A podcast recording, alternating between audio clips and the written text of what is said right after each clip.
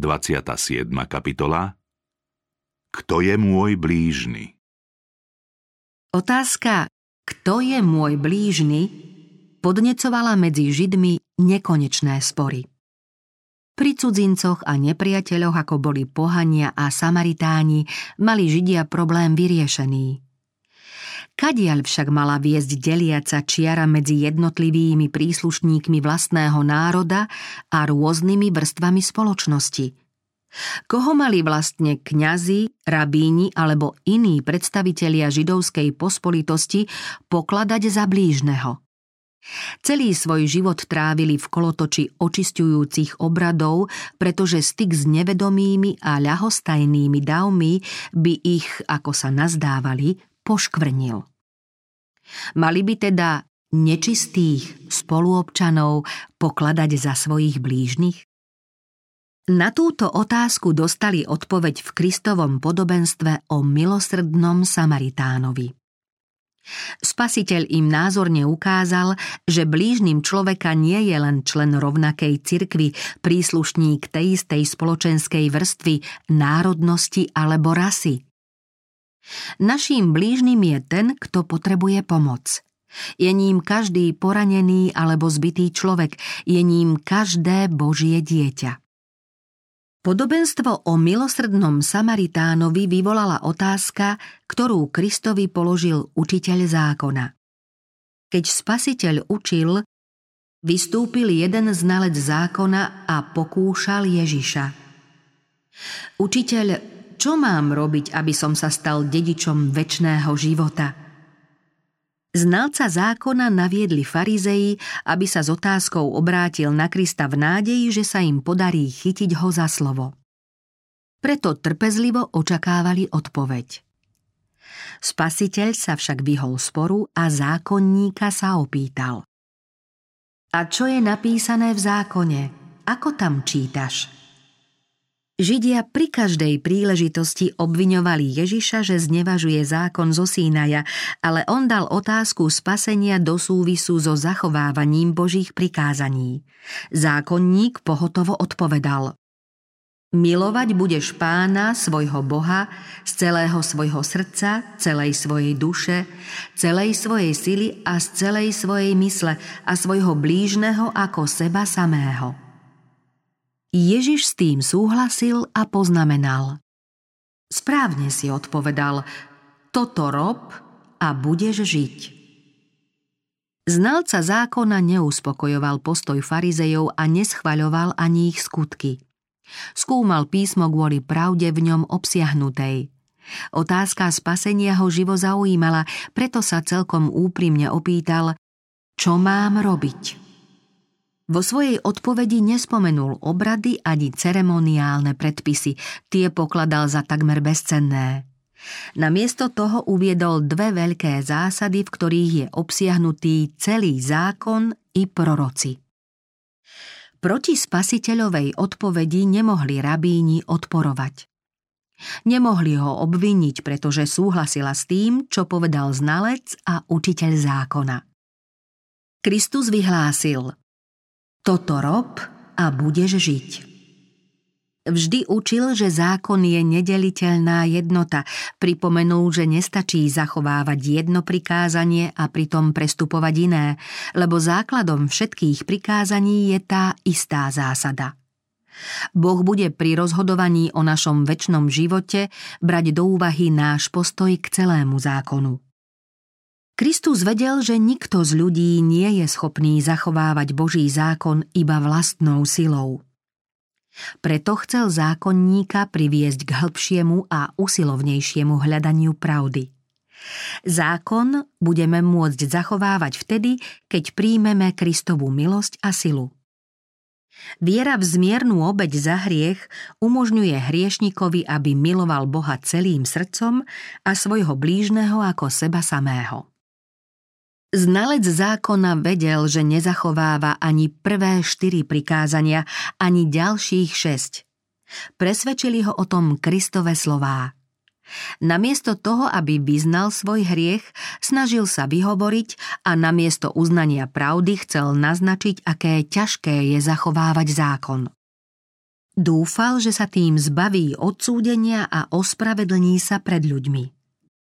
Spasiteľové slová ukázali, že jeho otázka bola celkom zbytočná a mohol si ju zodpovedať sám. Predsa sa však ešte spýtal A kto je môj blížny? Kristus sa ani teraz nedal strhnúť do sporu a na otázku odpovedal príbehom, na ktorý sa poslucháči ešte dobre pamätali. Istý človek zostupoval z Jeruzalema do Jericha a dostal sa do rúk zbojníkov. Tí ho ozbíjali, doráňali, nechali ho polomrtvého a odišli. Kto chcel ísť z Jeruzalema do Jericha, musel prejsť časť júdskej púšte. Cesta viedla divokou skalnatou roklinou, kde bývali zbojníci a kde sa často páchalo násilie. Práve tam bol pútnik napadnutý, okradnutý o všetko, čo mal a polomrtvý zostal ležať pri ceste. Ako tak ležal, šiel tade kňaz. Videl raneného a zbitého človeka, ale nechal ho ležať bez toho, aby mu pomohol. Obišiel ho. Potom prešiel popri ňom levíta. Chcel vedieť, čo sa stalo, pristúpil bližšie a podíval sa na trpiteľa. Dobre vedel, čo by mal urobiť, ale nebola to nejaká príjemná povinnosť. Ľutoval, že touto cestou vôbec šiel a raneného videl. Vravel si, že prípad sa ho vlastne netýka a aj on ho obišiel. Po tej istej ceste šiel aj Samaritán a raneného tiež videl. Urobil však to, čo predošlí dvaja urobiť nechceli – s láskou sa ujal raneného a ochotne mu poslúžil.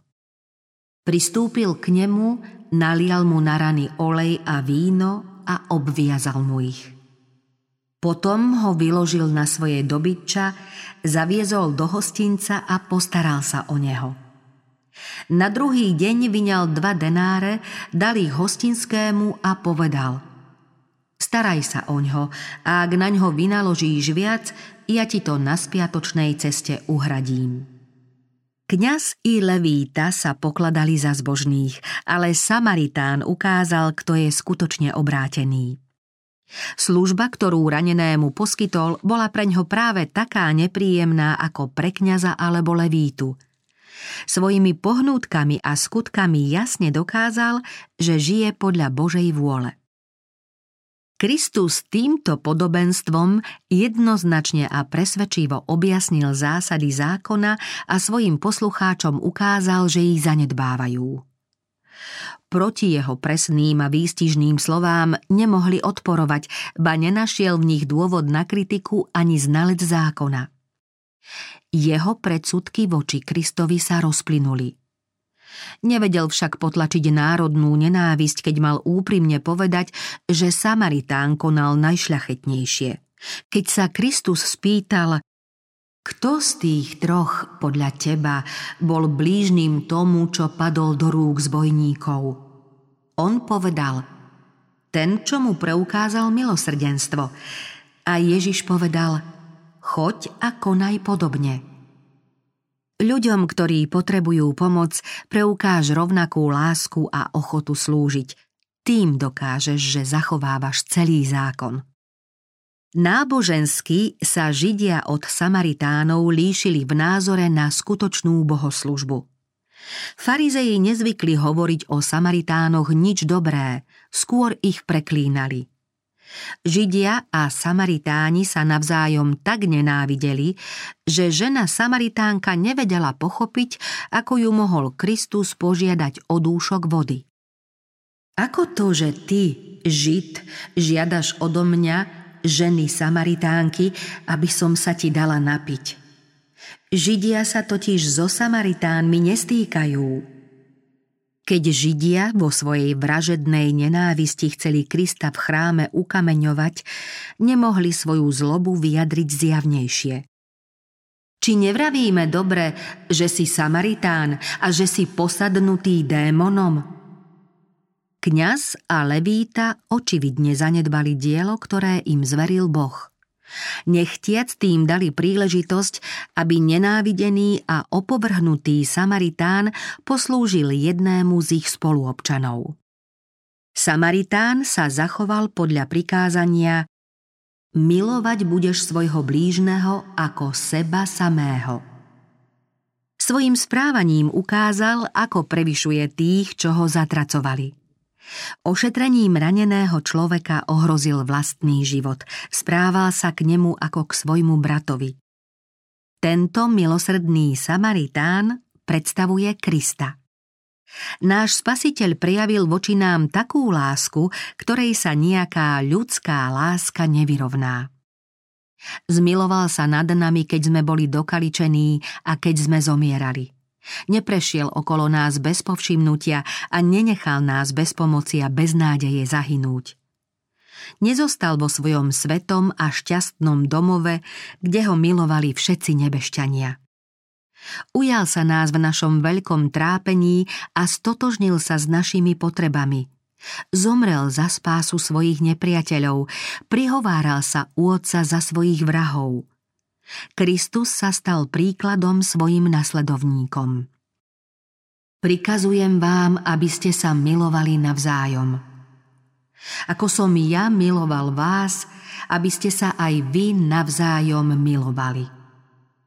Kňaz a levíta chodievali na Boží príkaz do chrámu uctievať Boha.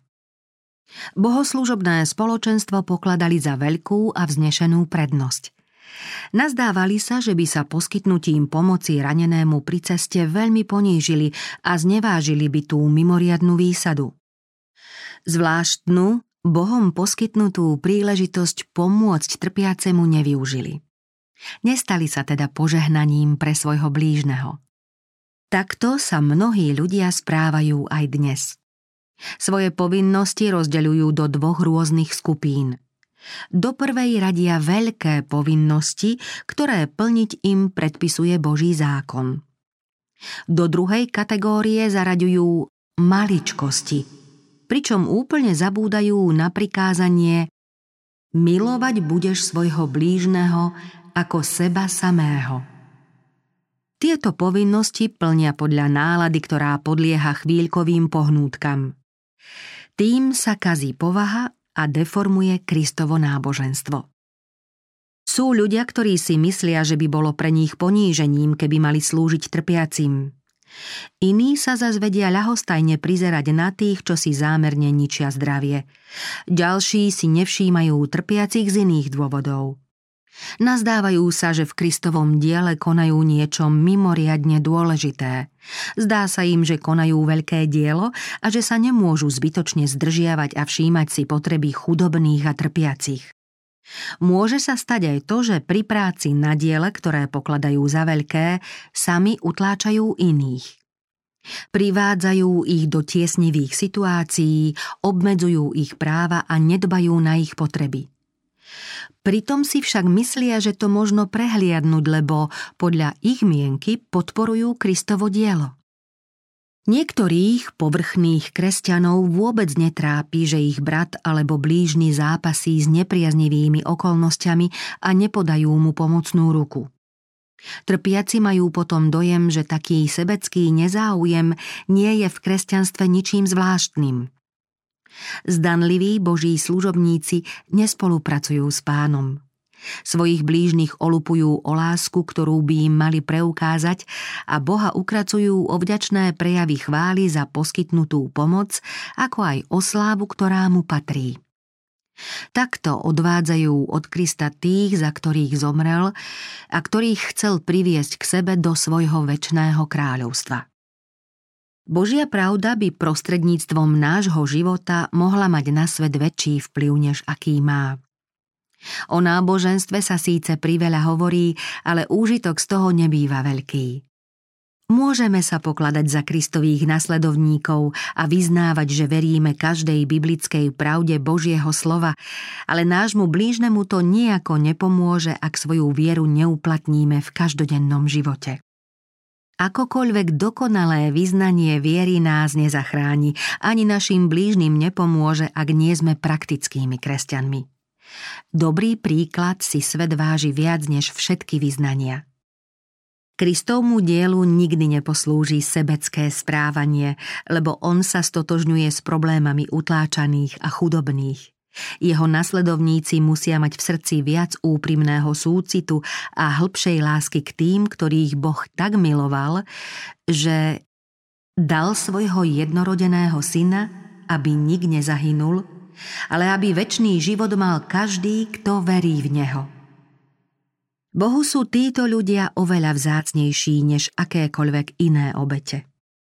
Hoci by sme aj všetky svoje sily venovali na prospech veľkého diela, ale pritom by sme si nevšímali potreby blížnych a nedbali o práva utláčaných, Boh našu službu nepríjme. Duch Svetý posvecuje našu povahu tým, že do nej vštepuje Kristové vlastnosti. Náboženstvo podľa Evanielia znamená prítomnosť Krista v našom živote, životodarnú, aktívnu silu. Je to Kristova milosť zjavená v povahe a prejavujúca sa dobrými skutkami. Zásady Evanielia nemožno oddeľovať od praktického života. Kristov vplyv má byť zjavný z každého kresťanovho skutku. Základom zbožnosti je láska. Ak niekto čistou, nesebeckou láskou nemiluje svojho blížneho, nemôže hovoriť ani o čistej láske k Bohu, aj keby ju akokoľvek vrúcne vyznával. Túto lásku nemožno získať tým, že sa vynasnažíme milovať ľudí, musíme ju mať v srdci. Keď nad naším sebectvom zvíťazí Kristus, naše srdce sa naplní jeho láskou. Skutočne kresťanskú povahu budeme mať vtedy, keď sa nás zmocní túžba nezištne pomáhať iným a byť im na požehnanie.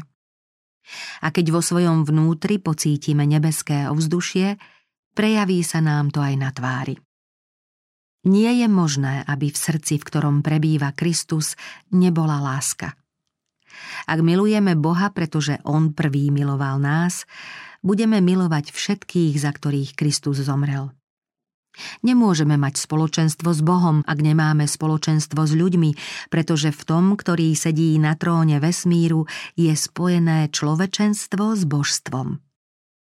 Ak sme spojení s Kristom, sme spojení aj s našimi blížnymi putom nesebeckej lásky a v našom živote sa prejaví jeho milosrdenstvo. Nebudeme čakať, kým nás niekto upozorní na chudobných a nešťastných. Nikto v nás nebude musieť prebúdzať súcit s utrpením iných. Chudobným a trpiacím budeme slúžiť tak prirodzene, ako im slúžil Kristus. V každom prejave lásky a súcitu a v každej snahe potešiť a povzniesť iných je zjavné pôsobenie Ducha Svetého. Ešte aj pohania, ktorí nevedeli nič o písanom Božom zákone a nikdy nepočuli Ježišovo meno, sa správali láskavo k jeho služobníkom a chránili ich s nasadením vlastného života. Ich skutky svedčia o pôsobení Božej moci. Duch Svetý naplnil Kristovou milosťou srdcia pohanov a prebudil v nich súcit, aj keď to odporovalo ich prirodzeným sklonom a výchove. Osvietilo ich to pravé svetlo, ktoré osvecuje každého človeka. Ak žili podľa tohto svetla, viedlo ich do Božieho kráľovstva. Nebeská sláva sa prejavuje dvíhaním tých, čo zhrešili a potešovaním zarmútených. V každom srdci, v ktorom býva Kristus, sa to prejaví rovnako. Kristovo náboženstvo prináša požehnanie všade tam, kde pôsobí. Kde sa šíri jeho vplyv, tam je Božie svetlo. Boh neuznáva triedenie ľudí podľa národností, rás či spoločenských vrstiev, je stvoriteľom celého ľudstva. Všetci ľudia tvoria jednu rodinu na základe stvorenia i vykúpenia. Kristus prišiel zbúrať všetky priehradné múry, otvoriť každé oddelenie chrámu, aby každý človek mal voľný prístup k Bohu. Jeho láska je taká veľká, hlboká a silná, že preniká všade. Úbohých ľudí, ktorých nepriateľ spasenia oklamal, Kristus vyslobodil zo zajatia a privádza ich k Božiemu trónu, okolo ktorého žiari dúha zasľúbenia. V Kristovi nie je to rozdielu medzi Židom a pohanom, otrokom a slobodným. Kristova preliata krv zblížila všetkých. Musíme počúvať volanie trpiaceho ľudstva a odpovedať naň bez ohľadu na náboženské rozdiely. Veľa dobrého možno urobiť aj tam, kde kvôli náboženským rozdielom pretrvávajú pocity trpkosti. Služba lásky odstráni predsudky a získa ľudí pre Krista. Mali by sme predvídať starosti, ťažkosti a problémy iných. Mali by sme poznať radosti i starosti vznešených i jednoduchých, bohatých i chudobných ľudí. Kristus povedal Zadarmo ste dostali, zadarmo dávajte. Všade okolo nás žijú chudobní a ťažko skúšaní, ktorí potrebujú prejavy súcitu a naliehavú pomoc. Bez porozumenia a pomoci sa nezaobídu vdovy ani siroty, o ktorých sa na Kristov príkaz majú postarať jeho nasledovníci, pretože im ich posiela Boh. Tie si ľudia príliš často nevšímajú. Snáď majú drsnejší vzhľad a sú zanedbané a možno aj odpudivé, no aj tak sú Božím vlastníctvom. Pán ich vykúpil za nesmiernu cenu a sú mu práve také drahé ako my – Patria do Božej rodiny a kresťania ako Boží správcovia sú za ne zodpovední. Ich krv budem vyhľadávať z tvojej ruky. Hriech je najväčšie zlo. Našou povinnosťou je spolucítiť s hriešnikom a pomôcť mu. Ku každému však nemôžeme pristupovať rovnako. Tým, ktorí zakrývajú svoj duševný hlad, by veľmi pomohlo nežné slovo alebo láskavá pozornosť. Iní ani nevedia, že žijú v najväčšej biede, neuvedomujú si svoju strašnú duševnú úbohosť. Mnohí sú natoľko pohrúžení v hriechu, že o väčšných skutočnostiach nemajú ani najmenšej potuchy. Stratili Boží obraz a nevedia, či môžu byť spasení alebo nie. Neveria v Boha a nedôverujú ani ľuďom. K takým sa možno priblížiť len skutkami nezištnej lásky. Predovšetkým sa im treba postarať o telesné potreby. Treba ich nasítiť, očistiť a slušne obliecť. Keď uvidia dôkaz vášho súcitu, ľahšie uveria aj Kristovej láske. Mnohí blúdia a hambia sa za svoju nerozvážnosť. Vedomie vín a chýb ich ženie takmer na pokraj zúfalstva. K týmto ľuďom nemáme byť ľahostajní. Ak niekto pláva proti prúdu, sila vodného živlu ho strháva späť. Potrebuje pomocnú ruku, akú podal Ježiš topiacemu sa Petrovi. Povzbuďte takého človeka slovami nádeje, ktoré v ňom posilnia dôveru a prebudia lásku. Tvoj duchovne chorý brat ťa potrebuje, ako si ty potreboval bratskú lásku. Potrebuje skúsenosť človeka, ktorý bol podobne zoslabnutý, niekoho, kto vie s ním spolucítiť a pomôcť mu. Poznanie našej vlastnej slabosti nás má viesť k tomu, aby sme mohli poskytnúť pomoc iným ľuďom v ich trápení. Nikdy by sme nemali obísť trpiaceho človeka bez toho, aby sme sa ho nesnažili povzbudiť útechou, ktorou Boh povzbudzuje nás. Spoločenstvo s Kristom Osobné spojenie so živým spasiteľom nám pomáha, aby sme v mysli a v srdci zvíťazili nad prirodzenými sklonmi k zlu. Povedzte hriešníkovi o všemohúcej ruke, ktorá ho zodvihne. Povedzte mu aj o lásky plnom človečenstve Ježiša Krista, ktorý má s ním súcit. Nestačí, ak uverí len v Boží zákon a moc, teda v niečo, čo s ním nemá súcit a nepočuje jeho volanie o pomoc. Potrebuje uchopiť pomocnú ruku a uveriť milujúcemu srdcu. Pomôžte mu, aby stále myslel na Božiu prítomnosť, ktorá ho sprevádza súcitným porozumením a láskou. Usmernite ho, aby pamätal, že otcovo srdce zarmúcuje každý hriech, no Božia náruč je stále otvorená a Boží hlas stále pozýva. Nech sa chopí mojej ochrany, nech uzavrie so mnou mier. Pri takomto diele sú stále pri vás neviditeľní spoločníci. Nebeskí anieli boli aj pri Samaritánovi, ktorý sa postaral o zraneného cudzinca. Títo boží služobníci sprevádzajú každého, kto koná Božie dielo tým, že slúži a pomáha blížnym. spolupracuje s vami sám Kristus. On je lekár a pod jeho dohľadom dosiahnete významné výsledky. Od vernosti v tomto diele závisí nielen blaho blížnych, ale aj váš väčší údel.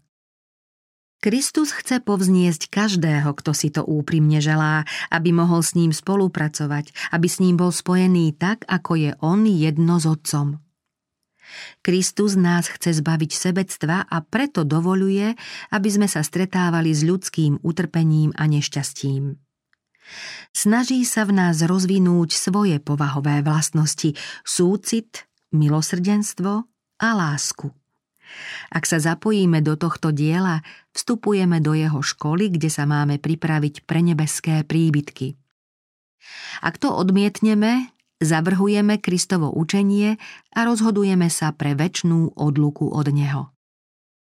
Pán hovorí, ak budeš chodiť po mojich cestách a budeš zachovávať moje nariadenia, umožním ti prístup medzi tých, čo tu stoja – teda medzi anielov, ktorí sú okolo jeho trónu.